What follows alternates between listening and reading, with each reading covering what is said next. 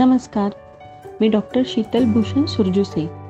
नाशिक येथे आयुर्वेद तज्ज्ञ म्हणून कार्यरत आहे. आजीबाईचा बटवा या सदरातील पुढील भागात आपले मनपूर्वक स्वागत. ओव्याचे तैलीय क्षार यवानी सत्व म्हणजे थायमोल म्हणून उपलब्ध आहे.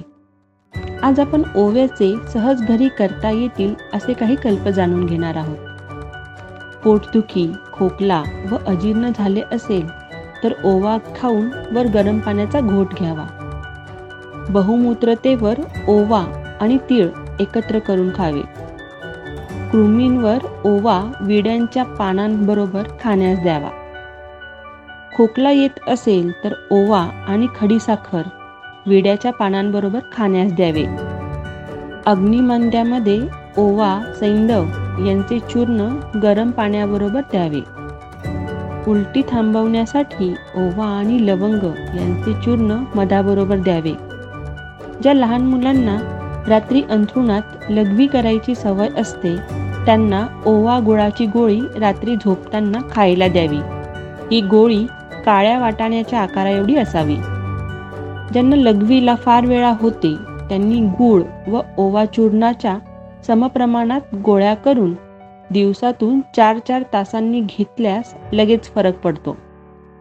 जर सतत पोट दुखणे किंवा पोट फुगण्याचा त्रास होत असेल तर अर्धा चमचा ओवा आणि चिमुडभर सैंदव रात्री झोपताना कोमट पाण्याबरोबर घेतल्यास अपचन शौचा साफ न होणे पोटदुखी अशा अनेक तक्रारी दूर होतात. लहान मुलांना सतत पोटदुखीचा त्रास जाणवतो. त्यामुळे त्यांना कोमट पाण्याबरोबर ओवा अर्क द्यावा. तसेच बेंबीभोवती गोलाकार चोळून पोट शेकल्यास लगेच पोटदुखी थांबते. तसेच जंताचा त्रासही कमी होतो.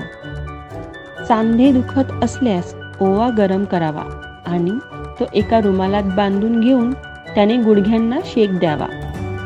त्यामुळे गुडघ्यांना आराम मिळतो. लहान मुलांच्या छातीत कफ असेल तर कोमट ओव्याच्या पुरचुंडीने छातीवर शेक द्यावा.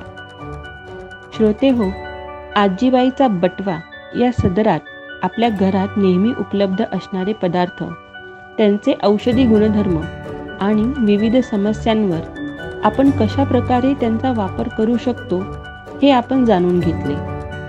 अशीच उपयुक्त माहिती घेऊन पुन्हा नक्की भेटू. तोपर्यंत आम्हाला आपल्या प्रतिक्रिया जरूर कळवा.